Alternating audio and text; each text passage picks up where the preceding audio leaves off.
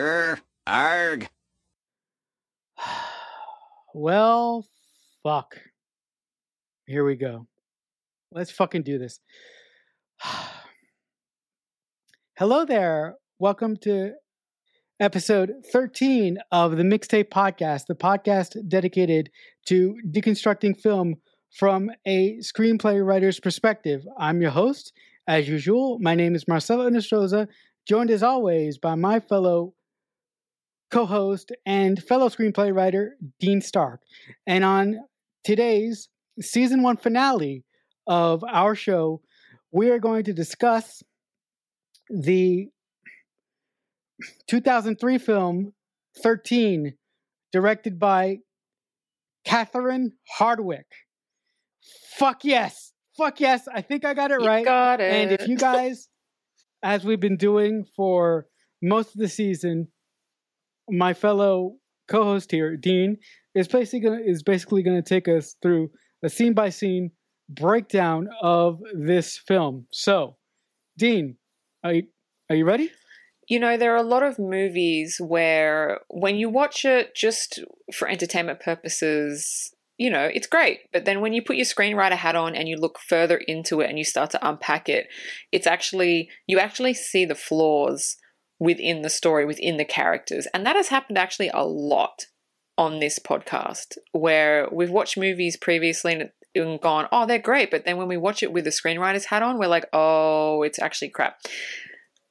Then there are those movies that you watch for entertainment purposes, and then you watch it with the screenwriter's hat on, and it makes it even better. This is one of those movies where watching it from our perspective actually explores and opens up the story even more than when you're just watching it for entertainment purposes. That is how good this movie is. It is, like Marcelo said, directed by Catherine Hardwicke. If you know the name, she also directed Twilight. This is an indie movie, if there was ever an indie movie. It is extremely low budget. It was written by Catherine Hardwicke and Nikki Reed. Nikki Reed is actually in the movie, and the movie is loosely based on Nikki Reed's um, life when she was 13, like 12, 13. Um, and if you know the name Nikki Reed, Nikki Reed played uh, Rosalie in all the Twilight movies. It also this movie also stars Evan Rachel Wood, and if you don't know her or if you know the name but you don't know where she's from, she uh, is in a show called Westworld. And if you're a True Blood fan, she was actually actually played the Queen of the Vampires in Louisiana, um, which is my favorite thing that she's ever played. So yeah, this movie 13 is um crazy, but like yeah, we'll, we'll, let's get into it. So, a 13-year-old girl's relationship with her mother is put to the test as she discovers drugs, sex, and petty crime in the company of her, her cool but troubled new friend. So, um, this movie actually also stars Vanessa Hudgens. Very, very, very little, young, first ever role Vanessa Hudgens, which is, you know, kind of funny. Wait a minute, who is she? Vanessa Hudgens. She's a high school musical. She was the one with uh No. Yeah, yeah, I yeah, yeah, I yeah, I know who Oh, Vanessa in the Hudgens is, movie. but who is she? oh in the movie. She was Yeah. she was um Evan Rachel Wood's best friend. Okay, before she uh uh before she broke back. Yeah, yeah, yeah. Yeah, yeah. Okay. right. Um so the opening scene is quite interesting um, editing choice by by Catherine Hardwicke. It is just a close up of Evan Rachel Wood's face. And let me tell you, before I get into it, Evan Rachel Wood and Nikki Reed were both 14 when they shot this movie. And the content in this movie is so full on that I don't even know how they managed to do it to, to, to just to get through all of that at 14 because usually in movies they cast older to play younger um always. So it's it's never normally like oh there's a 13 year old um let's just cast a 13 year old usually they're like fucking way older they just look young. But this they're both 14 years old. So the opening scene is evan rachel wood's face and it's got this like hardcore like alternative music and she's smiling and you don't see who she's sitting opposite and she's like hit me hit me. Oh my god i can't feel anything. Hit me. And you're like what? You don't fucking know what's going on. And then you sort of have a wide and she's laughing and you're like why is she telling the person to hit her? And then you have a wide shot and nikki reed's character who's evie is sitting opposite her and she slaps her and then evan rachel was like do it again. I can't feel anything. And um, Evie is is um, inhaling something. It's like I don't know. I don't know what it is. Like paint fumes or something. I don't know. So they're high as fuck, and you're just like, uh, okay. And then they both start slapping each other, and she's like, no, punch me, punch me. I want to feel that punch me, punch me. So they both start like punching each other until Evie sort of punches her out, and she's like, like got, got blood everywhere, and then that's it that's the opening scene. And then the next scene it's like 4 months earlier. So that so now we get to see the lead up to that scene. But that scene is so telling because if if if the movie had opened on the next scene which I'm about to describe it would not have shown what the movie is about. This scene encompasses every single thing that this movie is going to be. So the editing choice by Catherine Hardwicke um, was spectacular in my mind. Um, any thoughts on the opening scene? Yeah, I really, really love the opening scene because, like you said, the opening scene sets the tone for the rest of the movie. There's a couple things that I loved about this opening scene. First of all, Evan Rachel Wood's performance and her facial tics and her mannerisms was so so good. Also, the thing that I loved about this uh, about this opening scene was the music, the film grain, the way that it was shot, and just the overall fuck it mentality that came through the directing. It was just so as a viewer, it said it said, look, you you're gonna you you you you're gonna fucking sit down and you're gonna watch this for however long we watch this, and you're not gonna be and you're not gonna fucking move, and you are going to be riveted. And I got all those feelings in one goddamn opening scene. So I was like, oh my God, I'm I'm in for a fucking ride here. And I just loved it. Yeah, the opening scene just sets the tone perfectly for the movie. So um, the first official scene of the movie is four months earlier, and you see Evan Rachel Wood, whose whose name is Tracy in the movie. She's um, walking her dog with Vanessa Hudgens, and she's very geeky. She's got her hair tied up in like a bun, and she's wearing like a, a shirt that's got like flowers. Just just very very geeky. And her mum is actually played by Holly Hunter, which is a brilliant brilliant actress. And um, she she drops them off at school, and you know, you know, they're not popular at all. And the way that Catherine shows this is there's people bumping into them, you know, like oh, like I'm sorry, you know, like on accidentally, fucking on purpose, and you know, they kind of don't do anything. They're you know, they're meek, and they're just like oh, trying to kind of trying to navigate their way through the high school experience. So you know, okay, they're not popular, then they don't have friends. They're just kind of just friends with each other. And then we get the introduction of Evie who's played by Nikki Reed. Evie is the cool girl. Evie is the sexy girl. Um, Evie is the girl that all the guys like want to bang, basically. But she's 14. Let's just let's just remember if you watch this movie, she is 14. What I love about this high school scene is the 90s clothing the low rise jeans, the studded belts, mm-hmm. you know, the tops where oh, the, yeah. the the belly button is showing. I mean, the 90s clothing in this movie is just like fucking off the chart. I just I loved that. Um so a fun fact, I know this is not trivia, but I'm going to say it anyway. So I said that this movie was loosely based on Nikki Reed's life. You might find this fascinating. You might think that Nikki's character Evie is was based on her, but actually it's Tracy Tracy's character that's actually Nikki Reed in real life. So when Nikki Reed was cast for the role, she was kind of going for Tracy's role because that was her experience, was Tracy's experience. But then she read for the role of Evie um, and she got that role. So it's kind of opposite. And I was like, oh, she was really Tracy? I, anyway, so that was kind of like freaked me out. Anyway, yeah, yeah 90s clothing. Um, and they don't know each other yet so in the opening scene, obviously they know each other. This is four months before, but they don't. They don't. They kind of don't know each other um, yet. Any thoughts on that lovely '90s high school scene? Yeah, the the the '90s aesthetic from the jeans, the way that these kids interact with one another, the way they push each other, the way they speak to each other, and the way the film is directed. It's got this dream-like documentary documentarian sheen to it that I really, really love that Catherine chose because in some movies when you do that documentarian you know you know fast cutting uh, sort of style it can get really really annoying and it can it can uh, hurt the material that it's that it's trying to drive home but i thought that directorial choice by catherine in this movie spe- specifically worked because you feel like fly on the wall during this whole movie. You feel like someone who doesn't who who shouldn't be watching this. But you are mm. there and you're just terrified uh, um, the whole time that you're watching it. Yeah, I think the directing is just like amazing in this movie. Um, so the next scene is we go back to um, Evan Rachel Wood's house, um, and you get to see the dynamic between her and her mum. So her mum's a hairdresser, and she does the hairdressing out of the house, and she's kind of asking for you know, Tracy, who's Evan Rachel. I'm just, I, I don't want to say Evan Rachel Wood all the time because it's going to annoy the shit out of me. So I'll just say Tracy because that's her character's name. So she's asking Tracy, you know, for her help, and Tracy's coming in and helping her. And so you, you they've got that closeness, the mother daughter closeness. There's no fighting, there's no bickering or anything. So you get to see that. And then it's mentioned um, about Tracy's father, who's absent, who basically doesn't really give a shit. Um, and the mother the mother's I found this really interesting. The mother's trying to make excuses.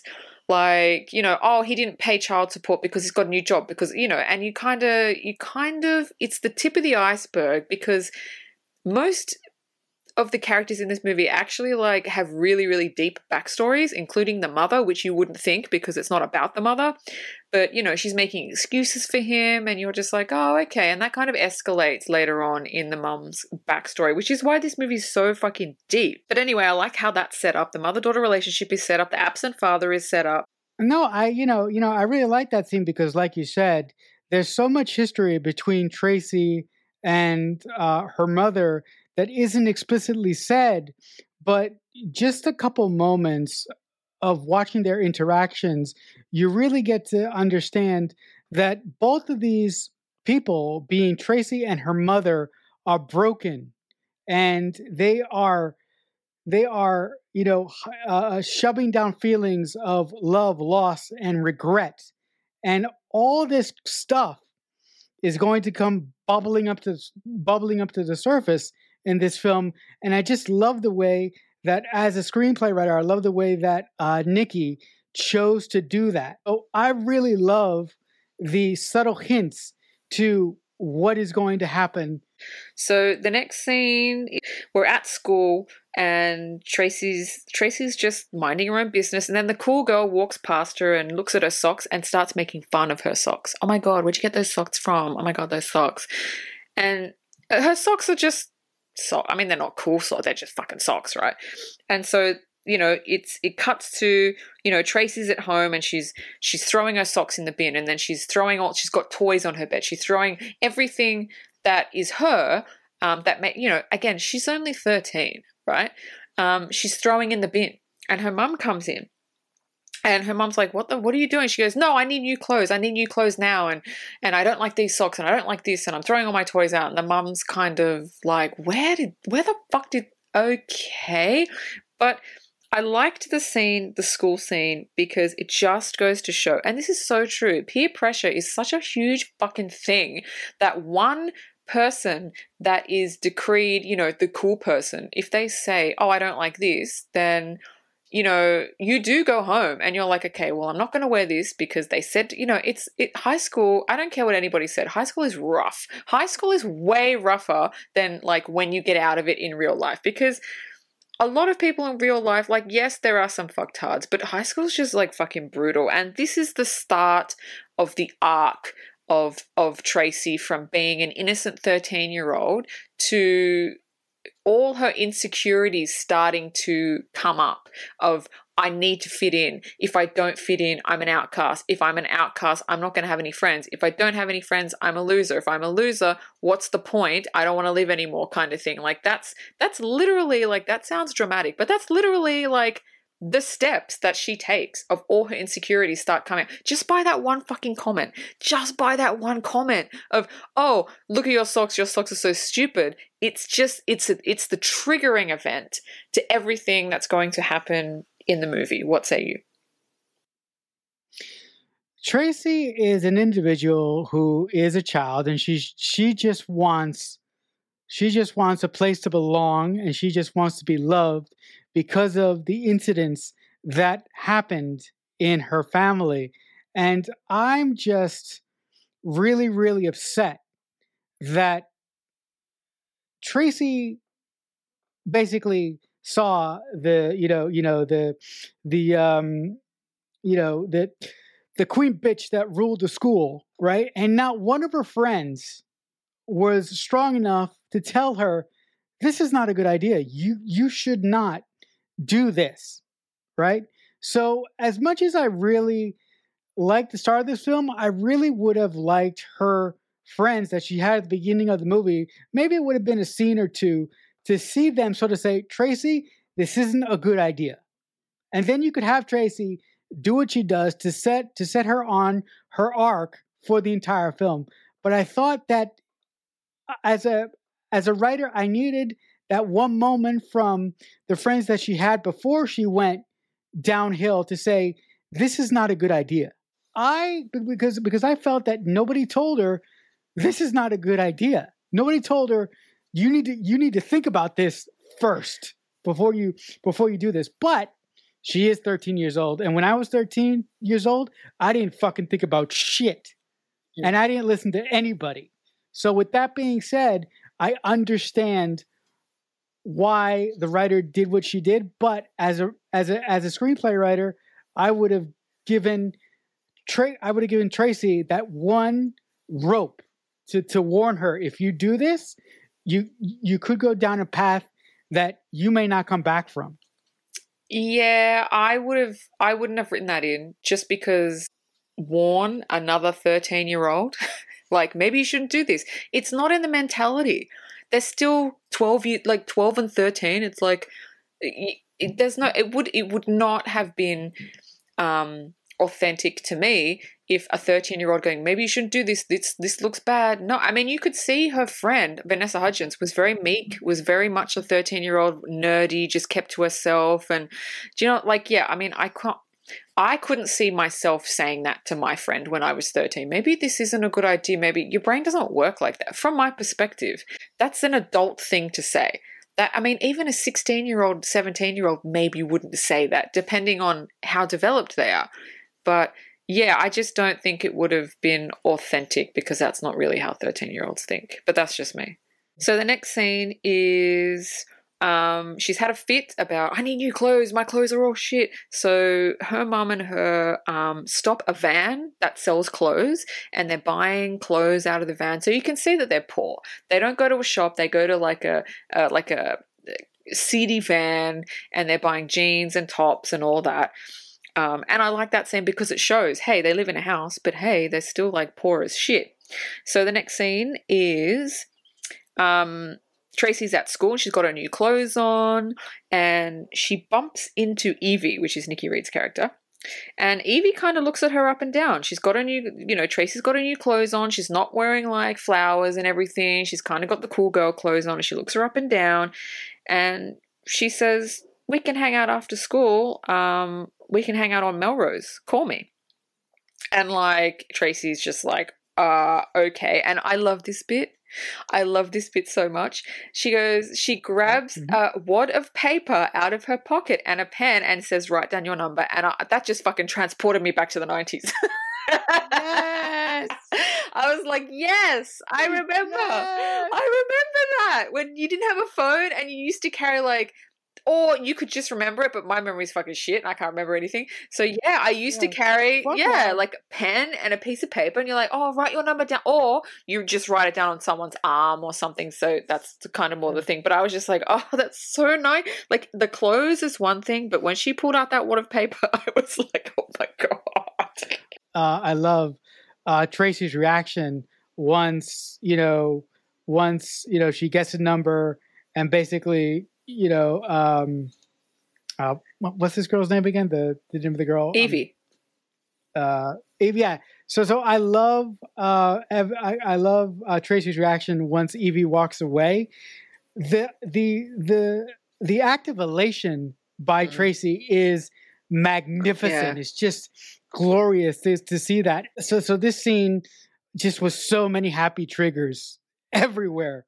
Yeah, she's super happy. She's so she does like a little happy dance. She's like, "Oh my god, the cool girl wants to hang out with me." So she gets home and she dials the number, and you can hear the service operator on the other side of the phone saying, "The number you are calling is out of service." And right there, just right there in that little scene, it's like, oh, she's given her the wrong number on purpose, and you can see, you can, you're like, okay, Evie's a bit of a bitch. like like and then you but why would she give her the wrong is she trying to fuck with her like who You think? knows yeah but you don't know that until You that think happens She's a queen bitch. hey we we're gonna get into the bitchiness of Evie um so anyway All right. um she out of service and then she kind of gets really pissed off and she's like oh fuck it so she jumps on a bus and goes to downtown la um and she's on melrose which is where evie said that she would be and she kind of goes into some stores and she goes into one fashion store on melrose and she sees evie with her friend and she walks and this scene always bugs me not no, it, it bugs me because i get really um anxious because it's so embarrassing because you obviously Evie does not want to hang out with her.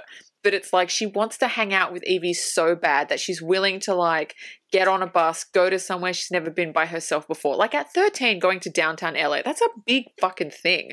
Um, you know, going, she's searching in all these stores and then she finds Evie. Like it's just, it's embarrassing because you're like, oh no, honey, no, she doesn't, okay.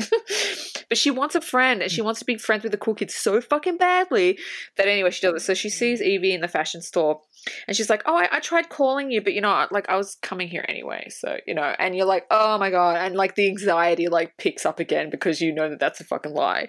And Evie kind of looks at Tracy and goes, "Oh, my phone didn't ring." And then she's like laughing. You're like, "Bitch, you're a bitch.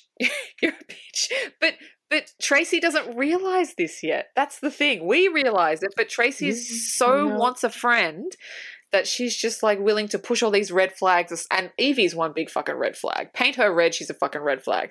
But she just wants to be friends Yeah, with the cool um, kids yeah. so badly.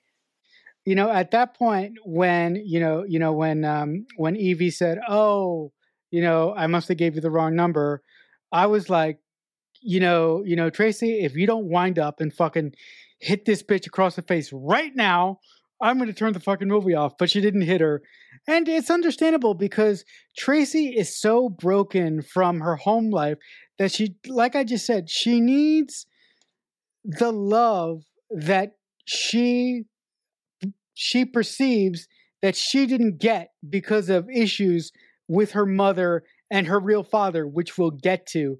But all of this, all, all, all of this behavior is is built on on uh, on Tracy's home life that we haven't even opened up yet. But I will say something about um, Evie. Evie is a fucking first class bitch and and she is someone who enables individuals Yes. on the Yes. surface you yes on the yeah, on the surface at first you're like she fucking has no soul. This this doesn't as a screenplay writer this doesn't make sense because she just does shit.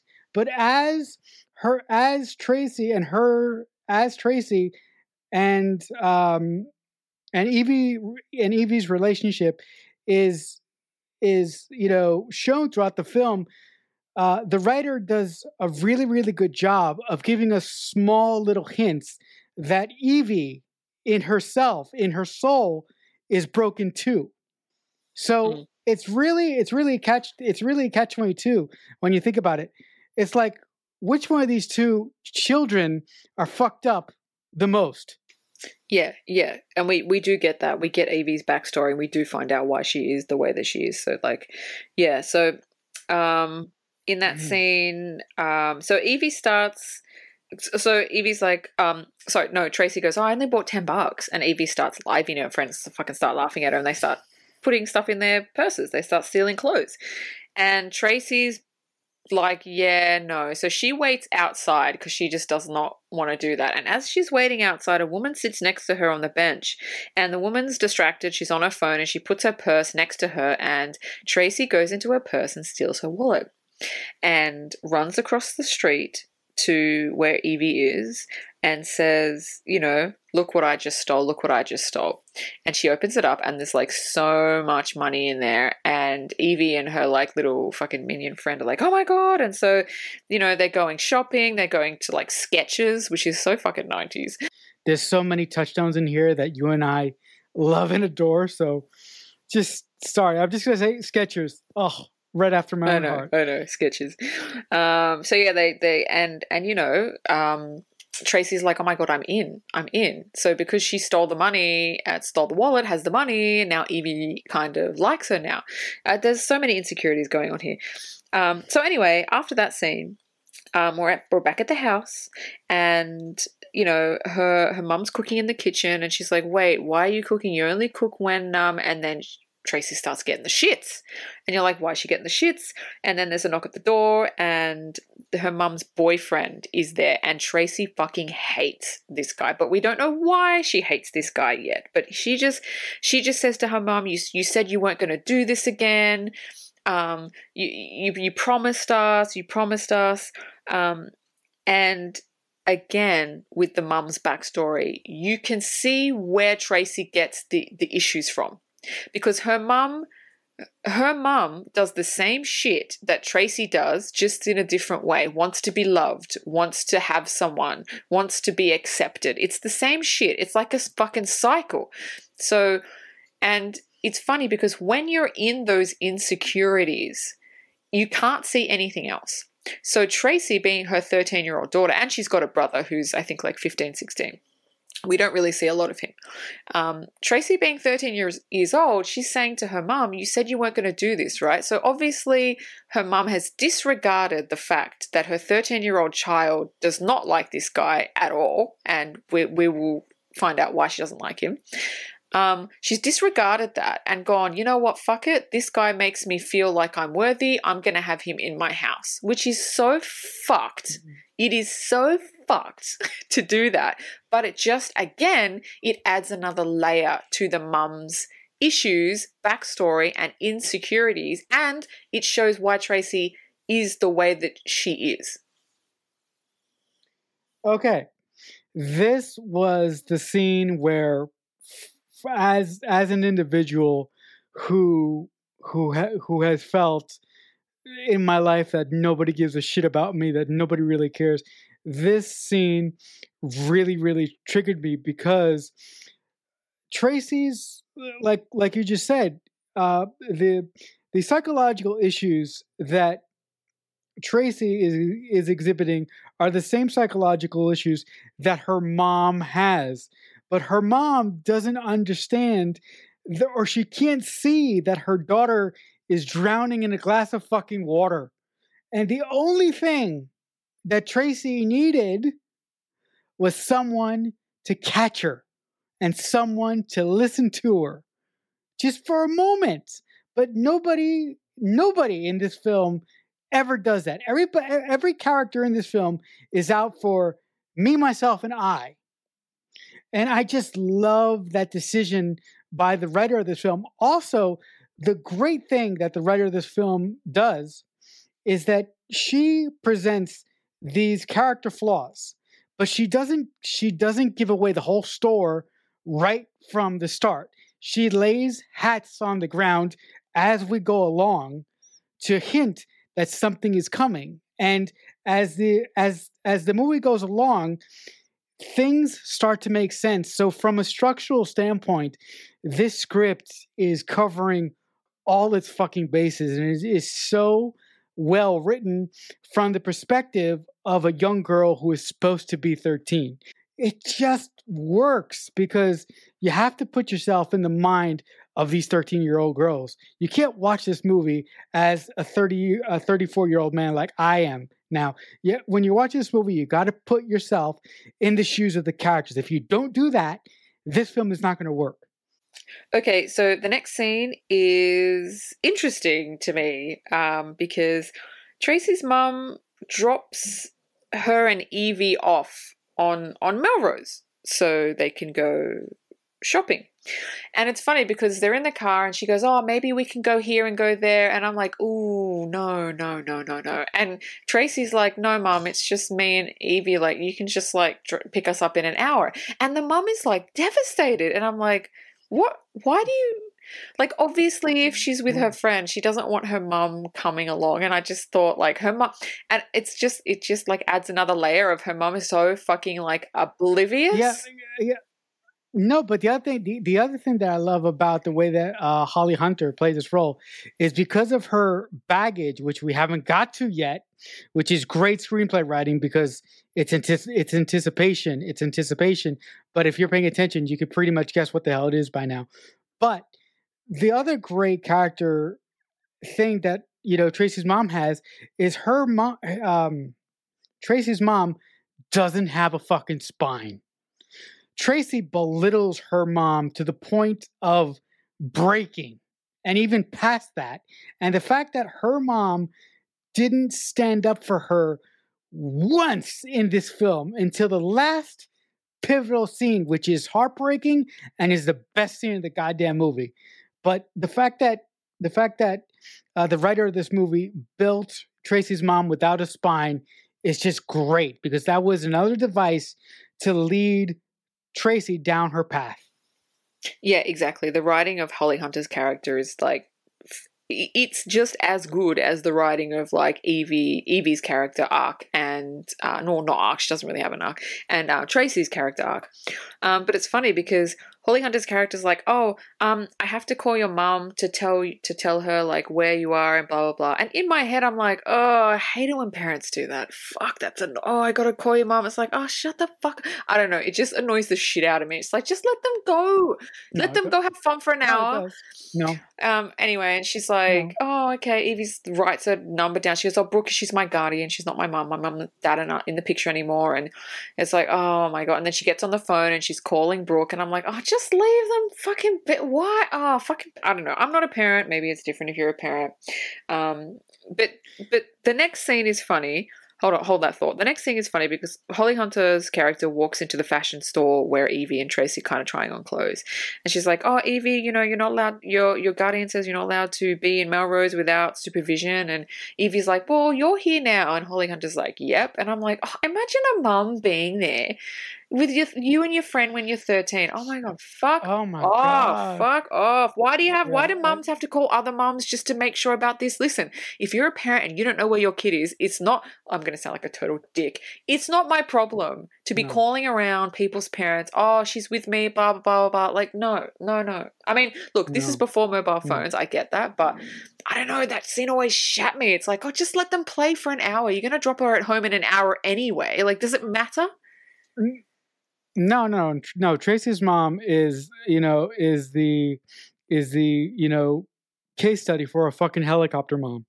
It's these these types of moms that create really insecure adults when they grow up and you know when they grow up and make mistakes of their own so that scene like you that scene really really just really really fucking distressed me and really pissed me off the fact that the fact that holly that holly hunter's character couldn't trust her daughter for even one fucking hour was like are you fucking being serious right now Oh, yeah. and you're surprised what's going to happen later on.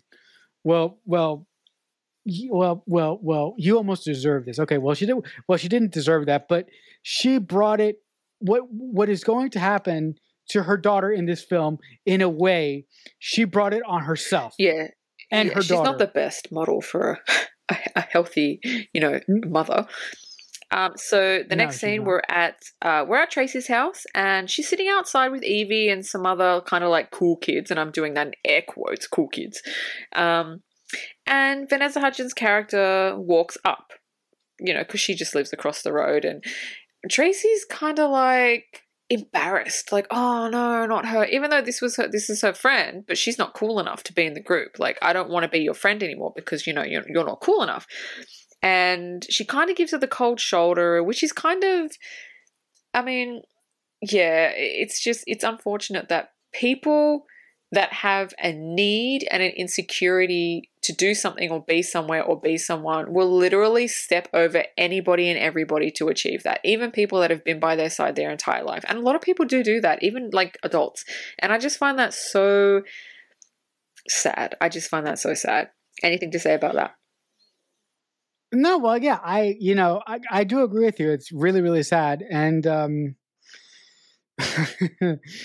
as as as an individual who who for a large point of my life have ha, have wanted to belong somewhere, I really identified with Tracy because I've been in multiple situations in my life where I I went through hella high water because I wanted to be seen and I wanted to be a part of something. But you know what? When I was there and when I got what I wanted, it wasn't as satisfying. That scene just just broke me because I'm like, girl, you don't need this. You need to learn to stand up on your own two fucking feet.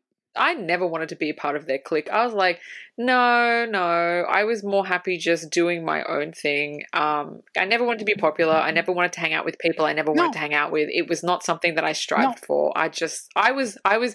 Look, did did people think I was weird? Yes, but did I want to change myself because of that? No, I didn't. That's just like, well, it's just me. No, no, I mean, no, I no, no. I mean, as I was as I was watching this movie, and as as I was seeing the the horrible choices that Tracy was making in the back of my head, I was like, and and, and you're gonna like this. I'm like, Dean would never fucking do this. Dean would never fucking do this. Dean will never fucking do No, this. never. So I'm like, why the fuck are you doing this?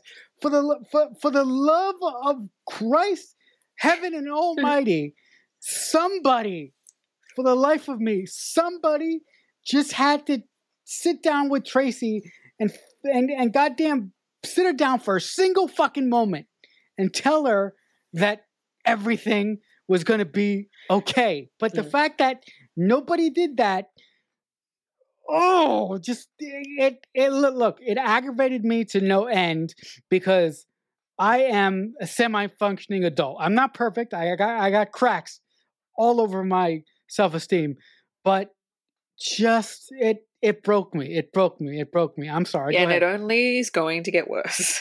so we're not even into like the bad stuff yet. So the next scene, Evie starts selling drugs to other teenagers. And so that's another layer upon her character. And you're like, oh, okay. Who knows where she gets them from? Maybe her stepmom, her guardian. I don't know. It's never said. I don't really care to know where she got them from. And then the next scene is they're all high as Um, fuck it's her, it's Tracy, it's all the kids at school, and they're laughing and they're playing in the sprinklers and they're just fucking. I don't know what they took, but they're all high. And then Tracy gets home and she's high uh, still, and she sees the boyfriend there and then she starts like getting the shits and then we get a flashback of why she doesn't like the boyfriend because the boyfriend is a crackhead. And you're like oh and then you think oh my god the mother is letting a crackhead into the house with her 13 year old daughter. What the No. fuck? Like what the fu- no wonder tracy is fucked up like what? You're gonna you're gonna take basically what her mother has done and is said my crackhead boyfriend is more important to me than you. That's that's what she's getting. That this is what tracy is getting.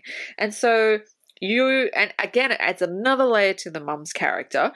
And you can see why tracy is kind of the way that she is.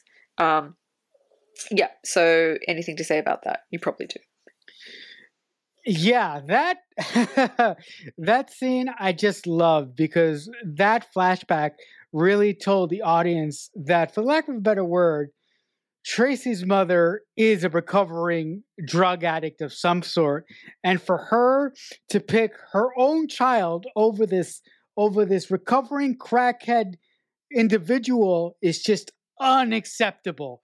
So so no matter how you slice it, it's just a shitty fucking deal. But again, I love the way that the writer sort of gave us hints to Tracy's mother's story and how Tracy's mother's story ultimately bleeds into her her own her, her own daughter's selfish you know whacked out behavior and why she does what why she does what she does that is the mark of a good screenplay writer when you can make your secondary characters affect your main characters in an organic way. That is screenplay writing 101 and if you can do that, you have my fucking attention. Yeah, it's it's it's beautifully beautifully written and it just shows her mum has huge worthiness issues and needs to be loved which is basically exactly yeah do. exactly the same. It's a vicious cycle. It's because you know monkey see monkey fucking do right? So anyway um the next scene uh tracy's so fucking upset and pissed off because it's not the fact it, it is the fact that he's there and that he was chosen over her but it's also her mum lied to her it's like you fucking you lied to me. Like that's a huge thing for a 13-year-old. Like that's huge. So anyway, Tracy goes into the bathroom and she grabs like some scissors and it cuts from there. So you don't know what she you mm. kind of know what she's doing, but it doesn't show anything and you're like, "Oh, okay." But that comes back later on. So after that, um, it's the next day at school. Tracy struts into her classroom the next day. She's late. She doesn't care. She's got full makeup on. Her hair's done. Like a total like 180 from when we started out the film when she was like a kind of like a nerdy geek. She's got new clothing. She's got a smart ass attitude. The teacher asks her a question and she just fucking has like a attitude. Um, it's just like complete, like, it's like the transformation is fucking complete from nerd to like bitchy cool girl doesn't give a shit doesn't want to do her work like it's like did you did you feel like that was the scene where it was like okay like you know mission complete? I was actually thinking of some mina words. I i was like oh great. So now you've really become the thing that you've wanted all along but you don't realize yeah. what this shit is going to mm, cost you. Exactly exactly. So the next scene uh, we are at a tattoo parlor in uh, venice beach i think and Evie's there, and um, Tracy's sitting in the chair, and we think she's going to get a tattoo, but then Evie's like, "Oh, you should get your tongue pierced because Evie has a tongue pierced." And of course, when you have attachment issues, all you want to do is like be basically you want to be that person. You don't want to be yourself anymore. And you can see through this movie that Tracy s- just scene by scene loses herself and just becomes Evie. Like you even see them dressing the same. Like they look the same. The hair is the same. Everything is the same because she just, she basically, she wants to be friends with Evie, but she wants to be Evie. And she just tries, uh, it's just, it's hard. It, it's difficult to watch because you know that people out there do, do, do that. And it's like, oh no, just be yourself. But, you know, anyway, so you'll find this funny. So she's going to get her tongue pierced, and the guy there is like, you don't see it, but the guy there's going for it. And then Evie turns around and lights up a cigarette. There is no fucking way that you would be allowed to smoke in a tattoo shop. I don't care if it's the 90s, 80s, 70s, where you could smoke anywhere you wanted. No. There's no way you could do that. Mm, there's there's no. there's mm. hygiene issues. There's it has to be a sterile environment. So like that, I don't know why, mm. but that just shat me. I'm like, that's not even a thing. You there's no fucking way. Especially like if you're doing a tongue piercing, like that's like an open wound. Not that tattooing is not an open wound, but still, it's just like no, that's not a thing.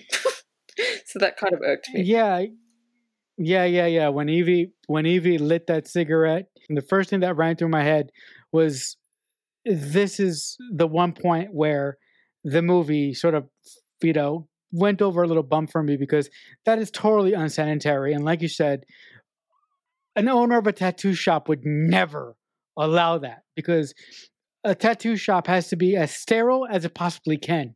And with Evie lighting a cigarette, that just fucks up the environment. Yeah, so mm. that to me really irked me as well. Yeah, I mean, look, because yeah, I'm like the place no. that I go to, you can't even bring food in.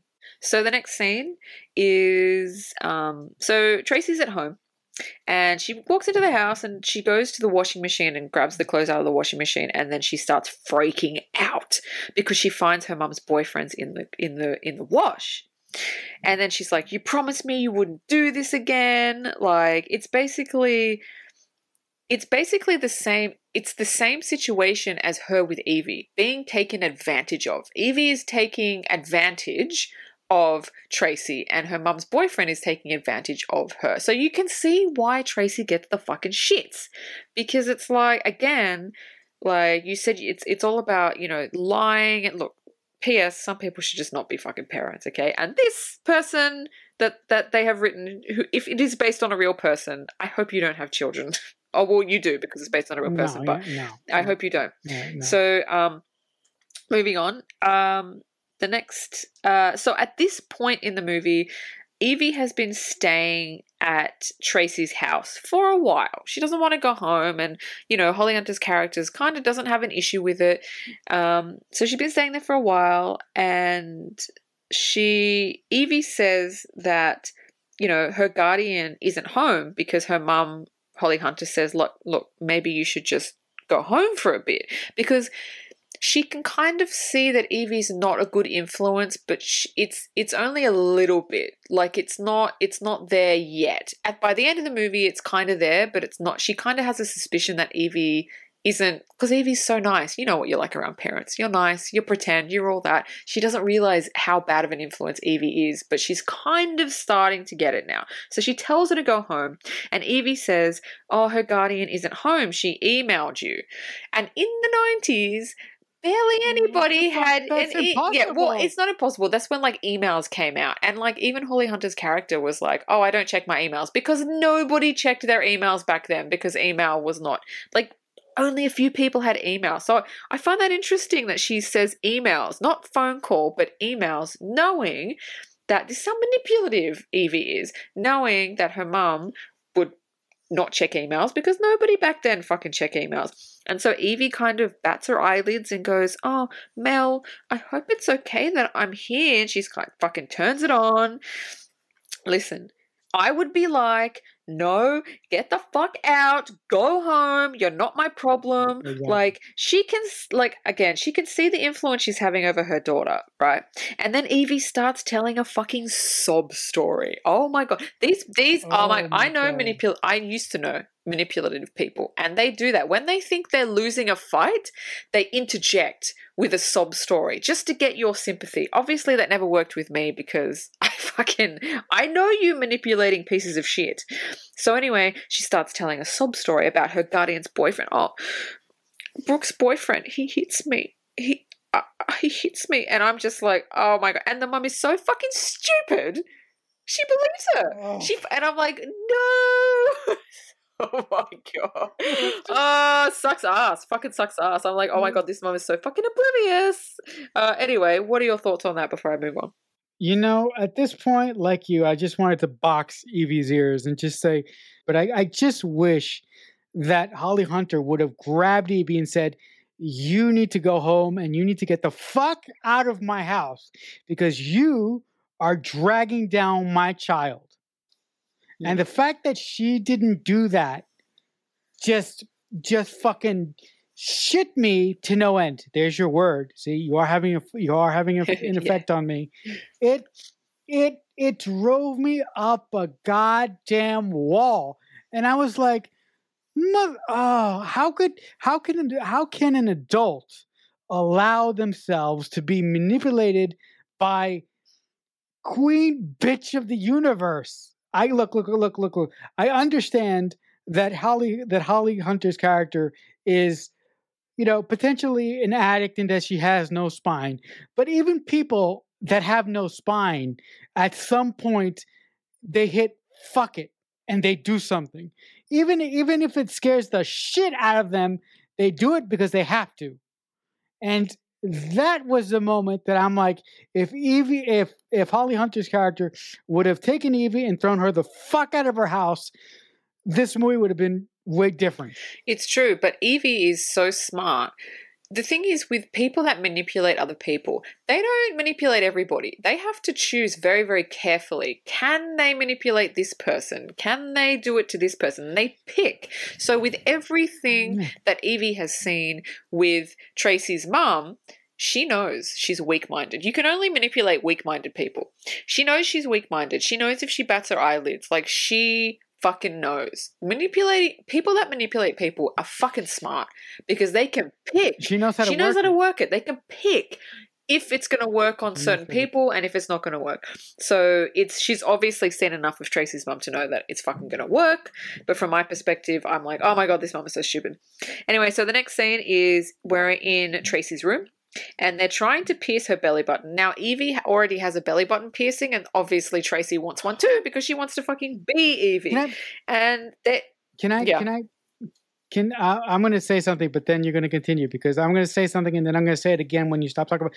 But I'm like, okay, if you want to pierce this bu- woman's belly button, you you need to heat the needle first. I'm like, ah. But go ahead. Yeah, well, clearly they're 13. They have no fucking clue what they're doing. Um, and obviously it fucking goes to goes to shit as like obviously like you can't do that shit. and you have to yeah you have to fucking sterilize it like it's ridiculous. Anyway there's like fucking blood everywhere and her mom and her her fucking stupid oblivious mom is like is everything okay in there? Oh yeah everything's totally fine. Great great great like unbelievable. Um so fun Oh. fact about that scene this is not in my trivia but um uh Nikki Reed when she was doing that scene she accidentally did pierce Evan Rachel Wood's stomach. Um, it was a Oh, dummy needle, okay. but she thrust it really hard and it went through. And in the movie, Evan Rachel Wood in that scene actually says, "Oh my god, like what are you doing?"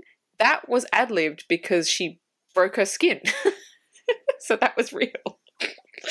I love the way that uh, Evan Rachel Wood takes her stuffed animal Puts it in her mouth. and you know she just you know she just says basically fuck it and the the way that uh, Catherine Hardwicke directed the scene is that you don't see the needle go in. All that uh, Catherine focuses on is Evan Rachel Wood's face and you just see it. And Evan Rachel Wood is such a exceptional actress. She, she is so exceptional because of because of how hard her life has actually been. I just give so much, you know, so much love and support to Evan Rachel Wood anytime that I see her take on any role. And you guys, you guys know, especially you, Dean, you know that I don't give a shit. I, I don't give a rat's ass about actors. There are a few actors that I really care about, and Evan Rachel Wood is one of them. I know, I know. Uh, so later on, uh, Tracy and Evie are kind of lying in in Tracy's bed because she fucking Evie fucking lives there now. So they're lying in bed, they're in their pajamas, and then there's like a tap at the window, and it's Evie's boyfriend. And so Evie gets changed, and she she's like, "Oh, I'm gonna go out," and Tracy's like, uh, well, can I come? And Evie's like, oh, it's just going to be me and KK, which is like her boyfriend. She's like, oh, okay. And then, you know, she jumps out the window and Tracy's left on her own, which is like not a good thing. And again, it adds another layer to Evie's character, basically saying she's using her. She's using her to stay there so she can do whatever the fuck she wants and she doesn't have her guardian breathing down her fucking neck. And so, you know, this is where huge attachment issues come into it because Evie's gone away with her boyfriend, but Tracy can't handle it. She doesn't want to be alone. She wants to be with Evie like all the time. Massive, massive, massive emotional attachment, codependency, um, shit going on there. Like this, this movie's called Thirteen about thirteen-year-olds, but there's so much fucking shit in this. Like it is crazy how much shit that's in this. guys guys as someone who knows what codependency feels like at a massive level and at a tiny level that shit is not good. To move to your part to move to your point this film is presented as one goddamn thing but the script for this film has so many fucking layers and so much fucking subtext and it's so fucking goddamn good I can't stand it. I love this movie. I thought that this movie was going to put me in a pit of depression, and it kind of did. But guess what? I was happy to be down there. Yeah, it's this movie just goes deeper and de- and you don't think it's going to do it, but it does. Um, and then Tracy, after that, Tracy just can't handle it. And she goes to the bathroom, she grabs scissors, and now you see what she does with the scissors. She starts cutting herself. And it adds another fucking layer to the movie. And you're like, oh my fucking God. Like, that's a lot for a 13 year old to feel that way and to start cutting themselves. Like, that's a fucking, that's fucking deep shit. Um, so the next scene is we visit, we finally visit Evie's house. And we finally meet her guardian, Brooke. And Brooke is a washed up model and she's she's just like you can see the house is messy. She doesn't really acknowledge Evie when she comes in. She lets Evie drink beer you know, which is she goes, I'll just have one, then you got to do your homework. But she doesn't really care. Like you can see, she doesn't give a shit.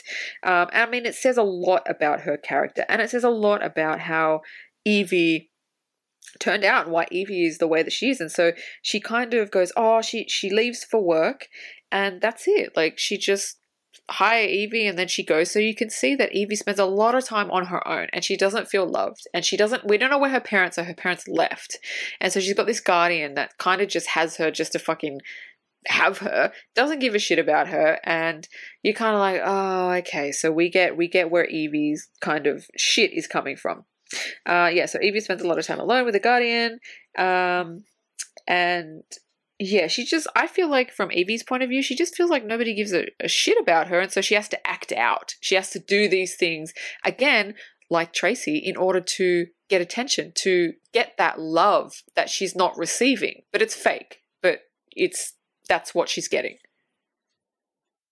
Yeah, in a way, in a way, Evie and Tracy are mirror images of each other, but with little, little uh, little little flourish little little flourishes within the mirror that is different. But they are the same person and the the way that they're acting is a direct result of the way that they have been you know mistreated and mismanaged in their own lives. And as entertaining as it is and how you know and and you know and how interesting as how how captivating this film is, both uh, acting wise, directing wise, and you know, just as an audience member wise, it is so hard to watch, but it's so goddamn entertaining because you, I, everybody in this world has known people like this. So when so when you watch this movie, you take your own personal experiences and you project it onto the characters that you're watching on screen. And that makes it even more effective and that enhances the experience of the film that you're watching.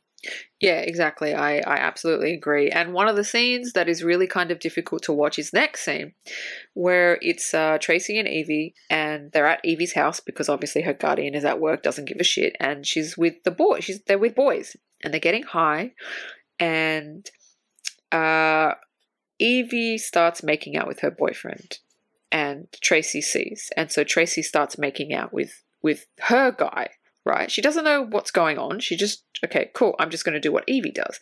And then Evie st- straddles her boyfriend and then and then Tracy goes, "Oh, okay, I'm I'm going to do that." And everything Evie does, Tracy follows. And it's just like like you said, like a mirror image, and you just feel so bad because she's 13 years old. She has no idea what sex is. She has no idea what she's doing. She has no idea what mm-hmm. she's getting into, and you, it just makes your heart just fall because it's like, oh, you want her to get out of it like so badly, and then you know, she she's just watching Evie. What's she doing? Oh, I'm going to do that. Oh, I'm going to because she just has no fucking clue what she's doing. She's just copying her, and then she starts like taking her shirt off, and you're like, oh no, honey, no, no, stop doing. You don't know what you're yeah, doing. No, no. And then she starts unbuttoning um, the guy's jeans. Uh, and she doesn't even really know him. That's the thing. Like, she knows him from school, but there was no, there was like one interaction where he asked her out, and then the next scene, it's like,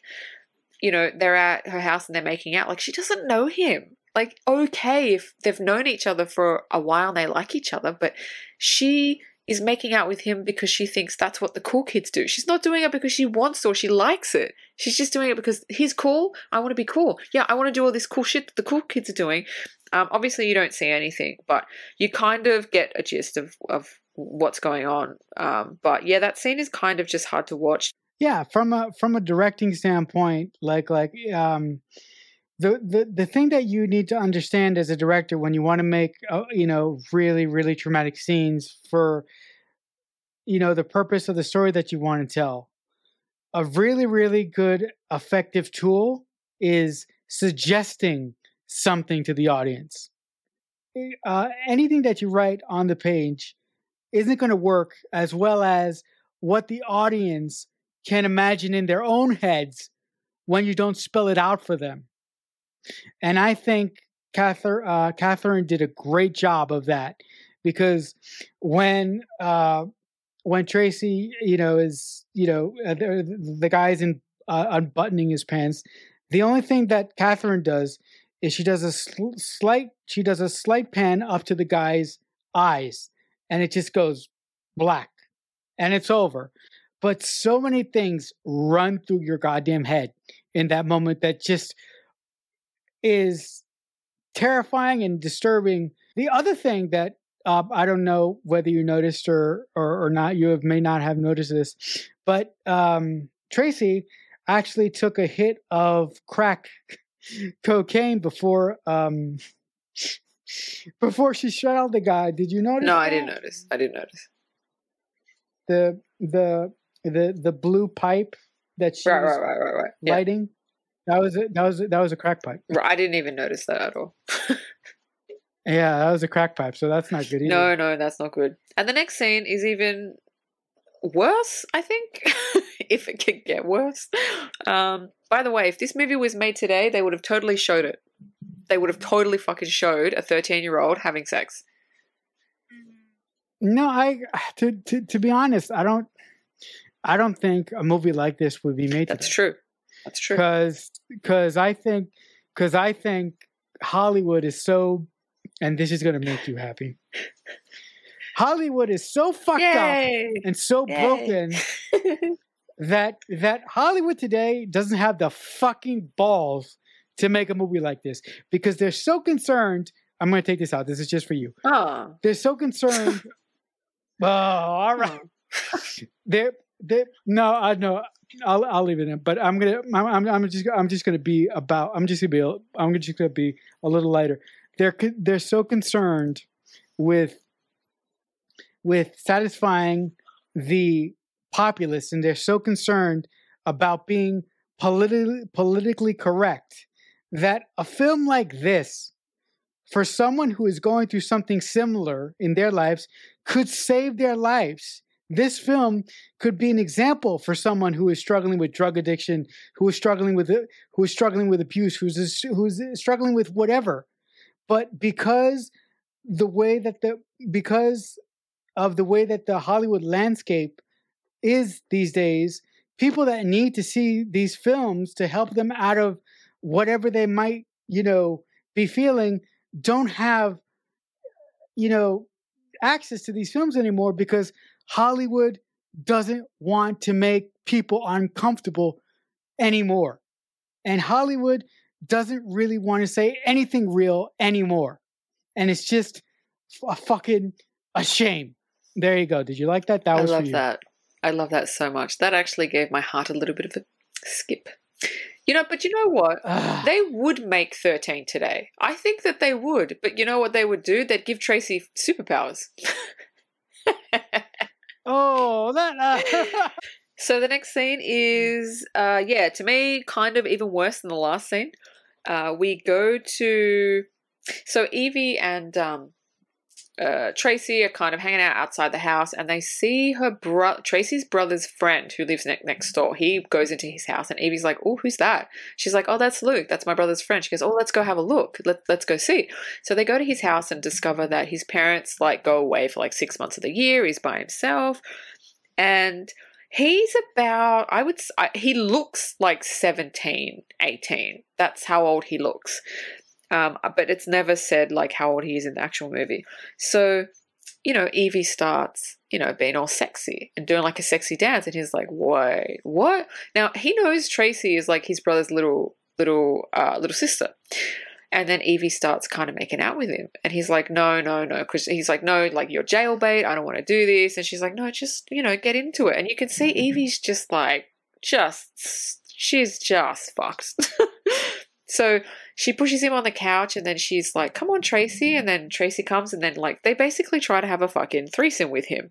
Right. And they're 13, as if as if Tracy knows what a threesome like she's just doing it because Evie goes, Yeah, let's just do it. She has no idea what she's getting herself into. So that broke my heart even more.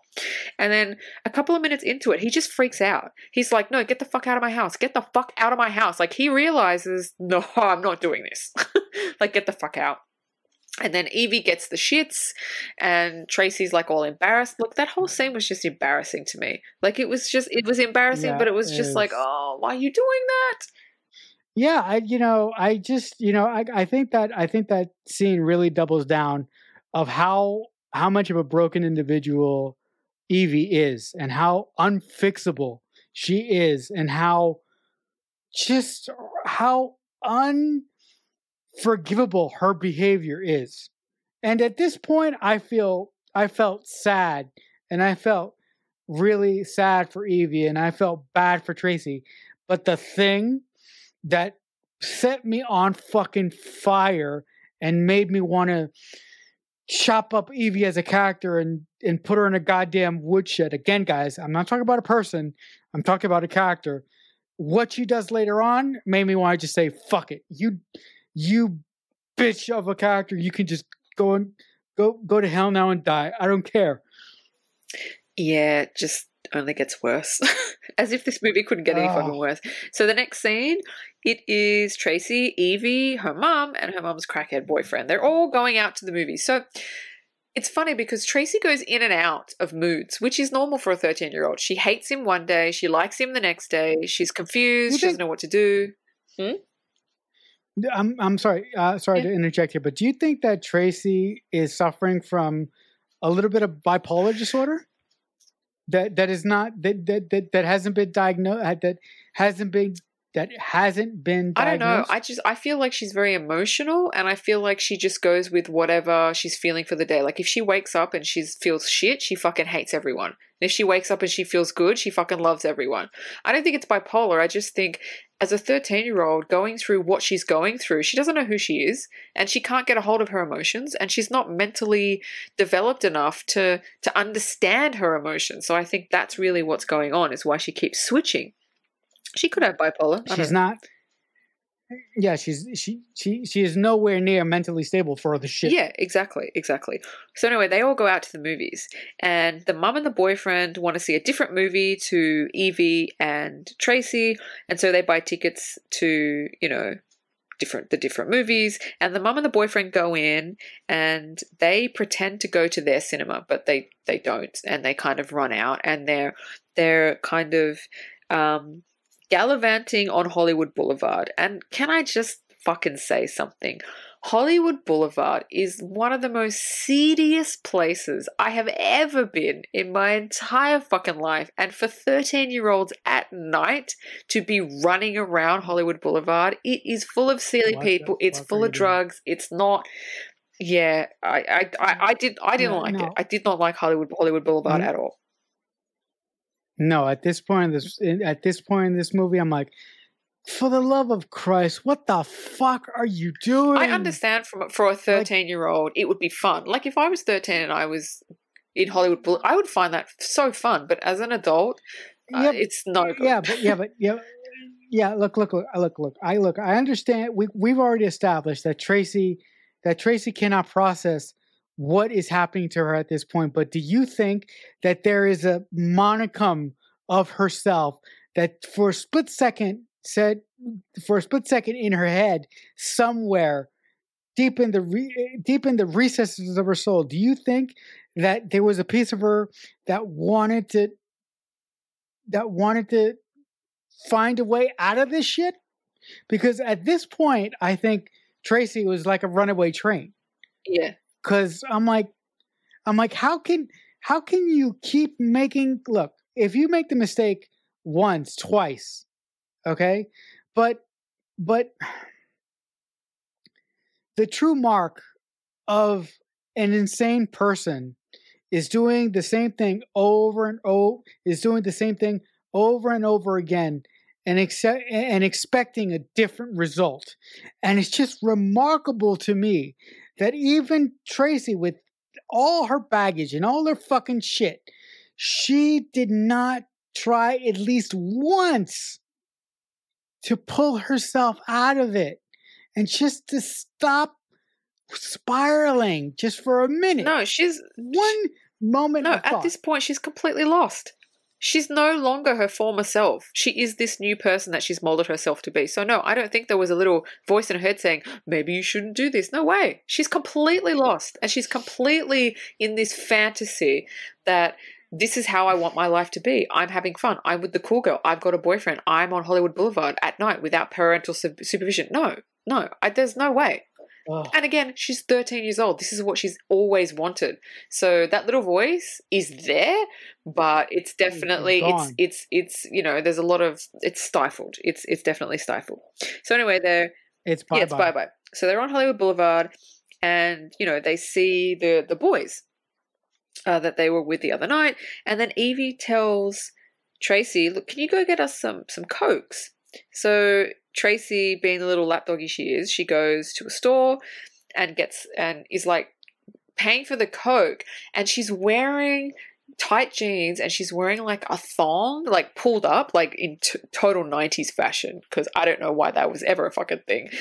And her brother walks in her brother's like oh you know check that ass out. And then she turns around she's like and he's like oh my god tracy. And then so she freaks out he freaks out.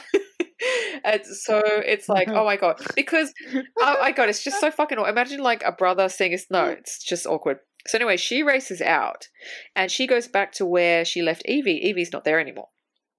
And she's asking a random guy who she doesn't know have you like who was in the group who knows evie do you know where evie is? And he goes no but do you want do you want do you want this drink and she goes, "Oh, okay." And so she takes it, and obviously there's something in it because as soon as she Oh takes a sip, she is fucked, right? And obviously that shows how much she's spiraled. That she's just fucking taking some random drink in a bottle that you can't even. It's not even see through. Like you can't even see what's in it. And so he's taking her to all these places, and then he turns around to her and he's like, "Hey, do you want to suck my cock?" And she's like, "What? No." And she's like, "Fucked." And you're like, "Oh my god." She's on Hollywood Boulevard, city as fuck, with a guy she doesn't know. She's like. I thought when I first saw this movie, he's going to end up fucking taking her somewhere and fucking raping the shit out of her. Like, honestly, that's what I thought. That's what I thought the game was going to be. Yeah. Luckily, that didn't happen. nice. Um, so anyway, they walk into like a, a store and they see, um, uh, they see Evie coming out of a back room with, you know, Tracy's boyfriend. And when she comes out, she wipes her mouth. So you know what she's done. You fucking know what she's done. And she's like, oh, hey, you know, and Tracy's kind of so far out of it, she doesn't fucking know what's going on. Um, and then the next scene, it's funny because it cuts to, you know, they're all the, the mum, the dad, the mum, the boyfriend, Evie, and Tracy are all in the car. They've arrived home, and her mum is kind of going like, you know, where were you? You weren't in the movie. And they're like, we were in the movie. Oh, did, no, you weren't in the movie. And it's just like, her mom is just fucking so oblivious. Like, and Tracy's so fucking high, so high. Mhm. And so fucked up, How and her you not mum, notice and, and her mom being a crack addict, she should have noticed this straight away that her Oh daughter was high. And she just, I don't know if she doesn't want to notice it, but she just, she didn't bring it up. And she didn't seem mad that they didn't go into the movie. She just kind of left it, which I thought was so fucking like, yeah, yeah, it Annoying. was super annoying. So, any thoughts on on any of those scenes? Yeah, yeah, those scenes were deeply, deeply, ugh, deeply, deeply fucked up. And I'm just gonna fast forward here. The fact that the character played by you know, uh, you know, you know, uh, Tracy's mom. The fact that Tracy's mom doesn't pick up on any of these signs when Evie comes back fucking home as high as a goddamn kite is in fucking it's it is not excusable as a covering alcoholic as a covering addict you should recognize the signs because guess what at at one point in your life you were there so i don't know why for the love of god she didn't notice. But that plays into the whole problem that Tracy has as a character. Look, this movie is upsetting. It's triggering me up and down. But I think, and and and, and you might, you know, and and you might feel differently about this, but I think from a writing standpoint, this is the finest constructed film that we've talked about from a writing standpoint because it is just so hard hitting. It doesn't forgive, and everything fits and everything works. Yeah, I agree. I agree. I think it's it's beautifully written. It's so deep. There's so many layers to all of the characters. Not even just like Tracy. Like all the fucking characters have deep, deep layers, and you can tell why one character is like the way that they are because of the other character. Like it's just, yeah, it's it's beautiful, beautiful writing on um, Catherine Hardwicke's um, and Nikki Reed's part. So the next scene is again another layer of the fucking onion where Tracy's father comes. Now we know he's a deadbeat dad. We know he doesn't pay child support, but he comes and he's the way that they've dressed him, he looks like he's got money. He drives a nice car. He's basically dressed in a suit, but just without the jacket. He's got nice, you know, expensive glasses on. He's got an expensive watch on. Um, and he, you know, he's got a, not a mobile, he's got like a beeper. And, you know, the Palm Pilot. Oh, Palm Pilot, Palm yeah, Pilot. yeah. Um, so he comes to visit, and Tracy's sitting out the back, uh, in the backyard, and he's like, you know, you know, I, I can't take you because I've got a new job. Again, being she's being rejected by her parents, and you know, I don't think parents realize that it's. Look, I don't know what it's like to be a parent, but from a child's point of view, when a parent says that, you feel rejected and you feel like you're not important. And you take that child mm. will take that into adulthood. They will. And the parent doesn't realize that at that point yeah. you are actually fucking your kid up. so, you know, he yeah. says, Oh, I can't spend time with you because of work. But yeah, all she's hearing is I'm not important. As a look, look, look, look, as a parent, look, I look, look, I am not I am not fit to be a parent. I will probably never be a parent in my life. But as an individual who for a large part of my teenage years and and well into my adulthood, I never felt like I was seen. I never felt that I was truly, truly loved. And all I ever needed from one of my family members was to for them to sit me down, for me to talk to them, and for them to tell me that they were proud of me and that they were proud of the person that I was becoming. But I never got that vis-a-vis all the problems that I that, that that I had that I have that I had in my young 20s and that I'm finally starting to put to rest in my 30s. But it's you know it's it's for the it's for that reason that the way that uh Tracy the the way that Tracy's character the, the way that Tracy's character was written really speaks to me because I see Tracy. I see Tracy in myself. Yeah. Still to this day, yeah. still to this day, I'm still not perfect. I I am at a much better place, but I'm still not perfect. Yeah, and you know, her dad keeps saying, I need this job, you know, I need this job. And then he's like, you know what, fuck it, I'm not going to take the job, I'm going to stay here. And it's kind of, it's a manipulative tactic. And to, to get the other person to say, no, go, you know, and that's exactly what she does. Because again, she's got a parent that uh, you know is manipulative, doesn't give a shit about her, and so he's like, "Oh, okay, then I'll just go then." Like knowing that he shouldn't and picking his job over his daughter it's just like again it's another layer to why she's so fucked up why she doesn't feel important and why she's so codependent on Evie because she thinks Evie has everything. She she thinks Evie is perfect and she wants to be like Evie. So the next scene Tracy and Evie um, they go into Tracy's mum's room and they're like, oh, we need to ask you. They're like holding hands, and they're like, oh, you know, can Evie live with us full time? And you're you're thinking, oh, fuck it, please no, please fucking no, please tell Evie to fuck right off, please. Please open your fucking eyes. Yeah, you think so. And then the mum goes, Oh, okay, I'll think about it. And I'm like, Oh, you are so oh weak. You God. are so fucking weak. I couldn't believe it. Um, and then the next scene is the opening scene from the movie where they're like, hit me, hit me. Oh my God. And they're laughing and they're high as fuck. That's this scene. So I don't need to explain what happens because we know what happens. It is the opening scene of the movie. So the next scene is, oh my God, this is so funny. the mum, the mum shits me more than Evie shits me because you think the mum should know better, right?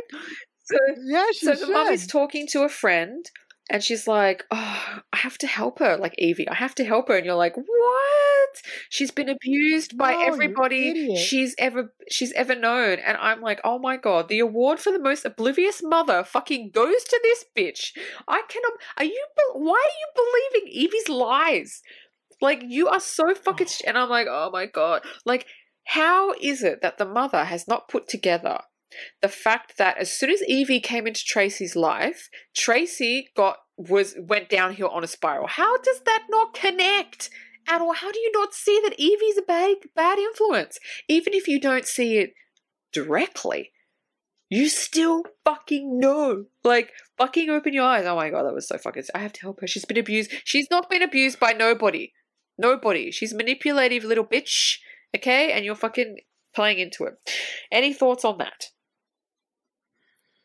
I ca- I you said everything I wanted to say. So I, you know, the fa- uh, look, the fact that you know Evie's uh, uh Tracy's mom can't fucking see, you know, past the two eyes that she has connected to her fucking forehead, and to see that everything that start that that the downfall of her daughter into this goth fucking queen bitch that she is now all started when Evie came into the picture. The fact that she cannot see that, the fact that she doesn't want to acknowledge that because she's just a shit character. She's just weak for for for for for purposes.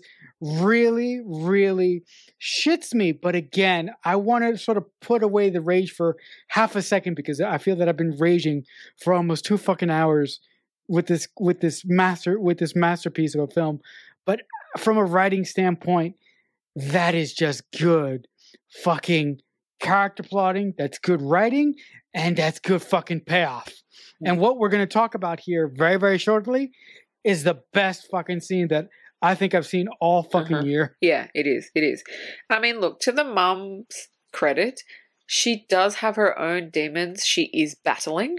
So she's not only battling her own demons, she's got to sort of like, you know, battle her daughter's demons as well. And she kind of doesn't know what she's doing because her mum is like a former crackhead and her mum is is I mean, you see the mum through the movie, she is trying to hold it together.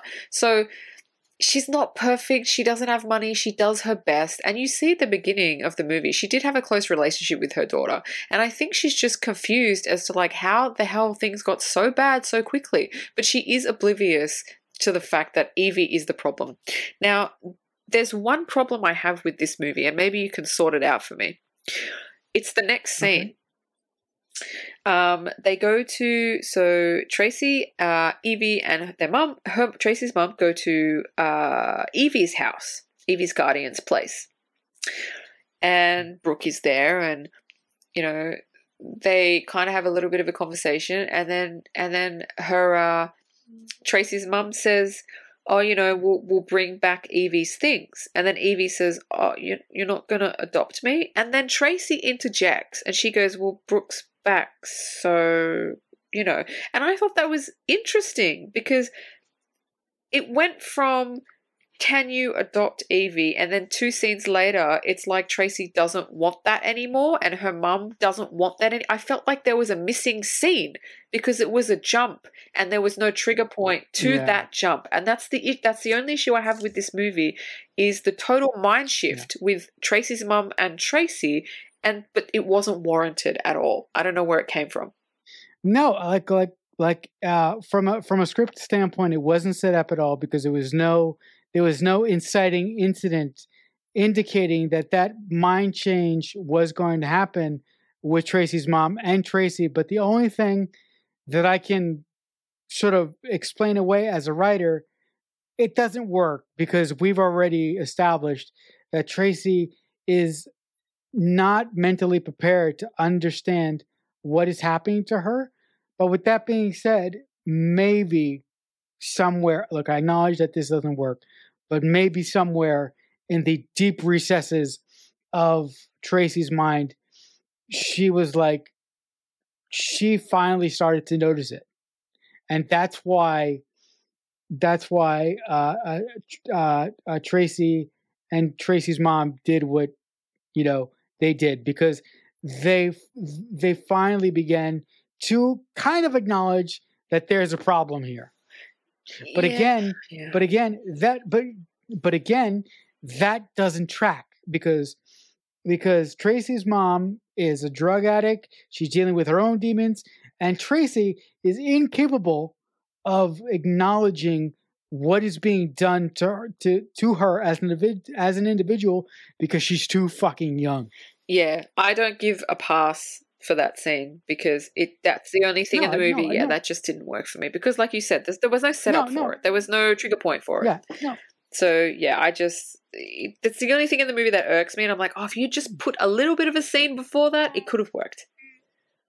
No, what about no, no, but like, like no, but I just want to clarify. I don't, uh, I don't agree with that either. But yeah, I'm yeah. just trying to give you, I'm just trying to give Options. you a passage of yeah yeah a, a, a passage of, a passage of thought that may have gone through the writer's head as a way to justify this changing character so so late in the film. The other thing that doesn't make sense at all, uh, which is the fact that um, the plastic surgery bit. I'm like, oh, where the yeah. fuck did this come from? So okay, like, so what? for everyone listening, when they go to uh, uh, Evie's guardian's place and they're like, "Oh, you're not going to adopt me," Brooke's back, blah blah blah. This this scene, um, Brooks, uh, sorry, Evie's guardian Brooke, she's like, "Oh, they cut my ears off," and it's and you're kind of going, "What?" So she's just had plastic surgery and she's just had like a face tightening, um, which has nothing to do with anything at all. So I don't know what the point of that was. No, but the, no, but yeah, no, it's no fucking point. But the disgusting thing about it was they just chopped their ears off and they didn't do her face tightening correctly because when when you look over her right ear, you can see the bones in her face. Of you, you could see her unexposed ear, and I'm like, that is disgusting. In this scene, this scene, this scene could have been played exactly the way that it was uh. played but that was unnecessary. Yeah, I thought so too. Um, so the next scene after that, we're at school and Tracy's kind of walking outside of the school grounds. Uh, school's finished, and she sees a jeep arriving, and and Evie is in the back with her friends. There's somebody else. The boys are driving, and she's like, "Woo!" Like Evie's in, like yelling, like "Yeah!" And then you know another girl jumps in, and and the jeep drives off and Tracy's kind of sits standing there like, oh, uh, okay. She doesn't acknowledge Tracy at all. Just try, just fucks off, right? And then the next scene, um, uh, Tracy's at a payphone, and she's like, "Hey, Evie, that was hilarious. Now come pick me up." Uh, it's Tracy. What?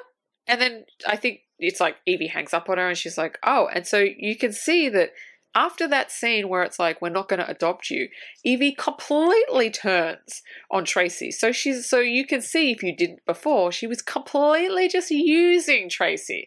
And tracy's just obviously 13 year old mind doesn't understand like why don't you want to be friends with me anymore just because we won't adopt you? But that does not go through her head. But i thought that was so sad. It's like yeah that was funny. Come pick me up. She's like huh? What? What? So um yeah, so she starts to so there's there's there's a few scenes where Evie you see Evie's evilness and she starts to turn on on on Tracy. So she she hands in Tracy's fake ID at school. And so the school pulls Tracy up on it. And then she she tells, you know, these girls, these bullies that Tracy stole something or did something that she shouldn't have, and they're like confronting, confronting Tracy, and Tracy's like, I have no fucking clue what you're talking about. Like, what? So she's starting to manipulate everybody around her to basically it's leading up to the best scene in the movie pointing basically it's the spotlight is off her and the spotlight she's put the spotlight on Tracy which is a huge thing that people that manipulate people that gaslight people do. They don't want to be in the front row they want to be in the back row and by doing that they put spotlights on everybody else. Um, so, yeah, this is the scene. Tracy comes home and Evie, Brooke, and her mum are waiting. So it, it looks like just an intervention. And you know it's not going to be fucking great. And what has happened is Evie has shown the mum and Brooke all the drugs and paraphernalia that Tracy had hid all around her room, like in her stuffed toys, like her cigarettes, you know, what the cocaine, whatever, whatever drugs and shit in her room. Evie's Evie's just fucking outed her, and for no reason, right? Because Tracy had not done anything to really deserve this. She hadn't said, "Oh, I'm gonna get you and your fucking little dog too." Like she hadn't said anything. So the fact that Evie just did this for no reason just shows like how fucked up she is. And then, and Evie knows that Tracy cuts herself. So, guess what? She brings that shit up too. She's like, yeah, she cuts herself. And like, her mom is just like fucking devastated. And Tracy's like looking at Evie like, what the fuck? Like, what? Like, her face is just like, why the fuck are you doing this to me? And then Evie pretends like she's innocent and like it's it's fucking Tracy's fault. And then Brooke Evie's guardian is like, oh, your daughter's a bad influence on my daughter. And like, as a viewer, you're like, what? What the fuck? Are you serious? Like, this is how oblivious Evie's like guardian is. She doesn't even, she does nothing about this kid. Nothing. And her mum, Tracy's mum, believes her. She believes that Tracy's the bad influence, which I find fucking hilarious. Your kid was a 13 year old innocent, and then Evie comes into the picture, and it's like, oh, Tracy's the bad. Oh my god, and and you just feel so fucking bad for Tracy, like so fucking bad. It is fucked. Uh, this is the one scene where, as I was watching the movie, it was horribly triggering for me because I have I dealt with a situation in my life where I needed someone's support and I needed them to believe me. But what happened was basically I got framed for something that I didn't even do. And this person threw me under the fucking bus and didn't even consider my feelings. And I was left to rot for this. And I lost two years of my fucking life because of it. And no matter how much I still respect them and I love them as an individual, I will never forgive them for this. But with that being said, with that piece of vomit out of my brain, this is the moment where Evan Rachel Wood, as a young actor, said, Fuck it, stand up and hold my beer. I, this is where I'm going to let I'm, I'm going to let all of you have it, and I'm going to knock all of you on your ass. Evan Rachel Wood's performance in this scene is amazing. So amazing. That's all I got to say. Why don't you why, why don't you bring us home? Yeah. Um so the next scene, next scene after that, so Evie and Brooke leave the house. Uh and then oh you know the mom her look tracy's tracy and her mom go in the kitchen and tracy's just flipping out and then there's this this beautiful scene where you know Tracy's just crying, and her mum is just like she's telling her mum to go away. She goes, "Look, I will go away anytime you tell me to, but not now. I'm not fucking leaving you. Mm-hmm. Like you are not going to be by yourself with this." And I think at that point she realizes maybe my daughter isn't the bad person. Maybe it's Evie. I think it kind of clicks in, and she actually at that point starts to be a mother and starts to do what a mother oh, should. And you know, uh, Tracy's just wailing and screaming and just like for a performance out of a fourteen-year-old, like if it's oh, just man. fucking insane. And then they drop to the floor, and Tracy's crying, and her mum's crying, and it was just like a full on like it was full on. It was it was a lot. Um, but it's it's beautifully acted by Holly it's Hunter beautiful. and Evan Rachel Wood. It's, it's beautiful. beautifully acted, um, and you could just feel the pain that Tracy is going through because it's not it's it's just like oh my god my best friend backstabbed me she's not who I thought her every single emotion is fucking coming up every single like insecurity is coming up and you just feel so bad for her and it's just like see Evie's fucked. like Evie is fucked and she's just like, "Oh my god." And it's like, "Now who is she? Like who the fuck is she now?" She's tried to be herself. That doesn't work. She's tried to be a cool kid. That's not working. Like what the where does she go? Like emotionally for a 13-year-old, that's fucked. That is actually fucked. And then the next scene is She's lying in her bed and her mum's kind of cuddling her. Her mum just does not leave her at all, which again is the first time that we see her mum being a fucking mum. Yeah, it's it's really great. I um, Go. I think you know you know I think the way that this that that this final sequence was shot and choreographed with Holly Hunter basically basically suffocating Evan Rachel Wood's character with love and affection, and the way that um, um, the way that uh, Catherine shows that from a directorial standpoint is fucking amazing because all of Evan Rachel Wood's characters shit just comes out of the floor. As a writer, I have dreamed about writing a scene like this, and it is the most heartbreaking but satisfying thing that I that, that I've seen all year because despite everything that these two characters have gone through, I feel that the door is open for them to start healing and to finding a way back to each other. But guess what? It's up to them to get out of that fucking hamster circle and that fucking circle of the same shit. If they can find a way out of that circle because of this event, I think that they truly can heal.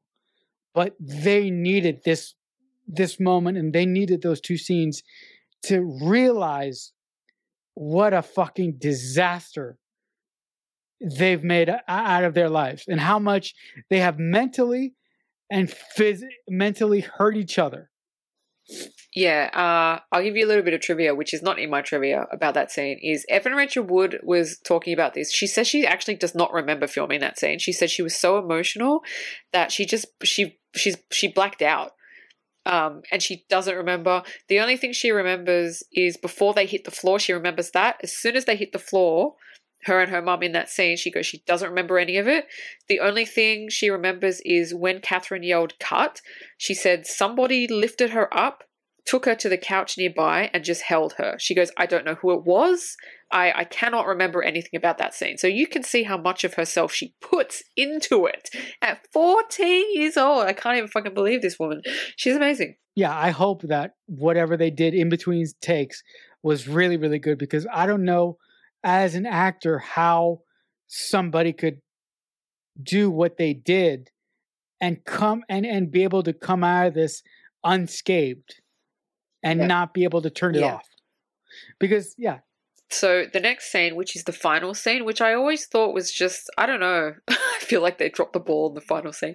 It was just a weird Yeah. scene. I didn't get it. So after the breakdown thing, uh, um, Tracy's character is like on kids' playground equipment. It's I don't know what it's called. It's that thing that you. uh, It's like a it's a round thing and it spins and you can like make it spin by just like pushing it. It goes around in a circle, and so she's on that and it's just it's, merry-go-round well, no, it doesn't have horses or anything. It's just a thing that you stand on and you can just spin it. I don't know what the name is.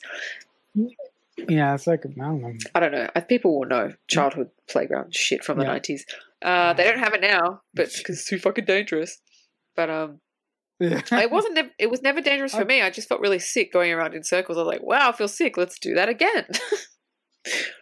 yeah yeah even as a kid even as a kid i played on Yeah. those things So yeah, she's on that and she's making it go around in a circle, and then she just screams, like maybe, and then that's it. It's like cut to black. So I think, but she's not screaming in pain. I think she's screaming in like maybe like release. Maybe I'm not sure. I'd have to ask Catherine Hardwicke if I ever met her. Why did you do that? No, no, I really think that the I, I really think that the way to end this film would have been on Evan Rachel's Wood's eyes cradled in her mother's embrace. I felt that that scene at the very uh, very end with Catherine going, you know, round and round on the circle thingy, because it's clear that we don't know what it is. I feel that that was superfluous. I, I felt that this movie should have ended like five seconds earlier. Yeah, I agree. So on to my trivia. Yeah, go ahead. Okay, so the film took 25 days to make, which is not long. Wow. Um, Oh, and that's not long at also, there was never more than three takes for every single scene shot. Catherine, Catherine usually got it in one take, but she wanted to do like two extra more, two two extra takes. Oh, good for and her. like for for Good for fourteen year olds, getting it in like the first take or even the first two takes perfectly is like fucking phenomenal, right? So you can see how fucking great they were. Um, it was so the movie was so low budget that the clothing you actually saw Nikki Reed and and Evan Rachel Wood wear is actually their own clothing. yes. Really? Wow. their own clothing, okay. their own wardrobe. Um, I already loosely based on Nikki Reed's life, blah blah blah. Um, yeah, Tracy was originally going to be played by Nikki. Um, almost all of the film was shot using handheld camera, Ah, which I actually really liked. nice. Usually I don't like it, but I usually really it, it, it fit with the indie vibe of it. Um, Yeah. Uh, so yeah, they were both fourteen. Yeah, yeah, we know this.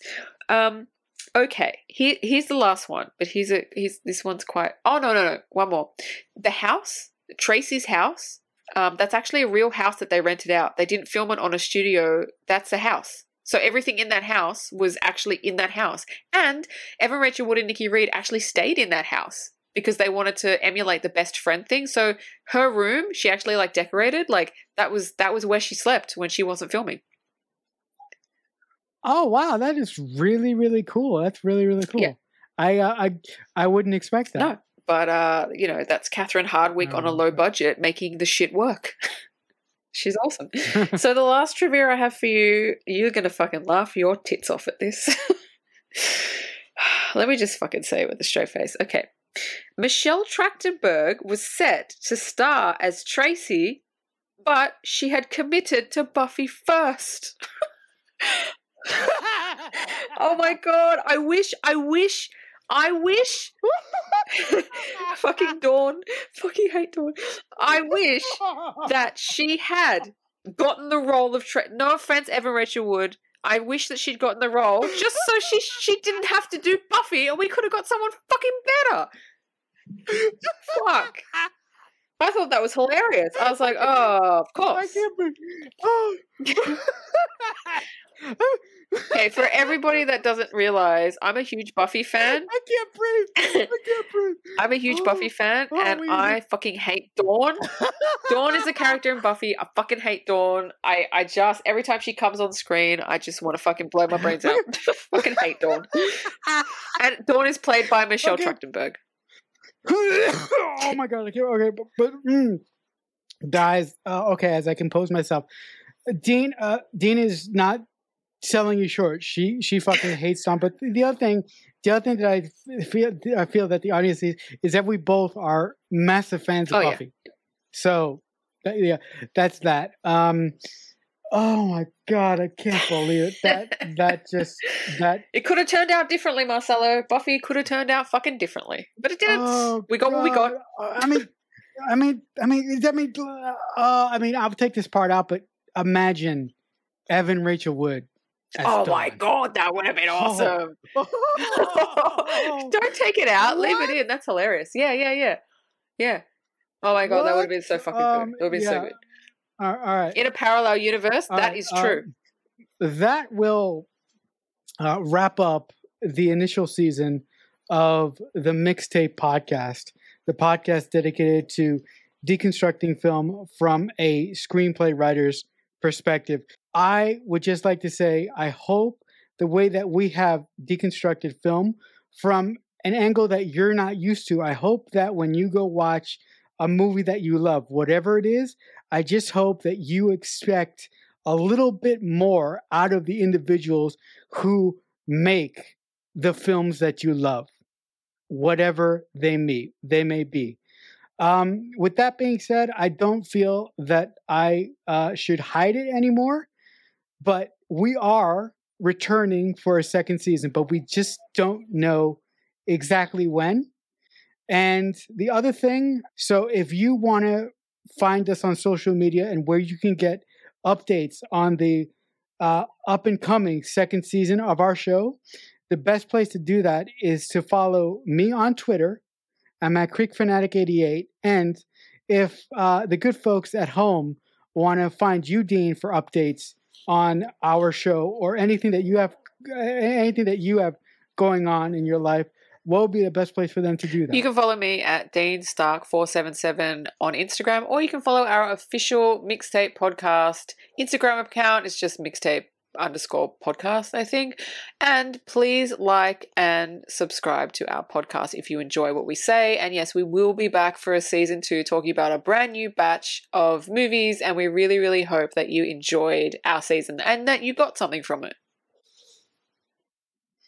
Yeah. Uh, no, and just, you know, just with that, before I sign us off for season one, I just want to say that talking film with one of my best friends who just happens to be a screenplay writer, was a complete joy. And I just want to say thank you to my friend Dean because if Dean is, you know, you know, you know, if I am the lifeblood of this podcast, Dean is the heart that makes it go. And I would not want to do this show with anyone else out there in the greater universe. So, with that being said, for now, please remember if somebody is kind enough to one day make a mixtape for you, that must truly mean that they love you. The Mixtape Podcast is a Balloonhead Productions presentation.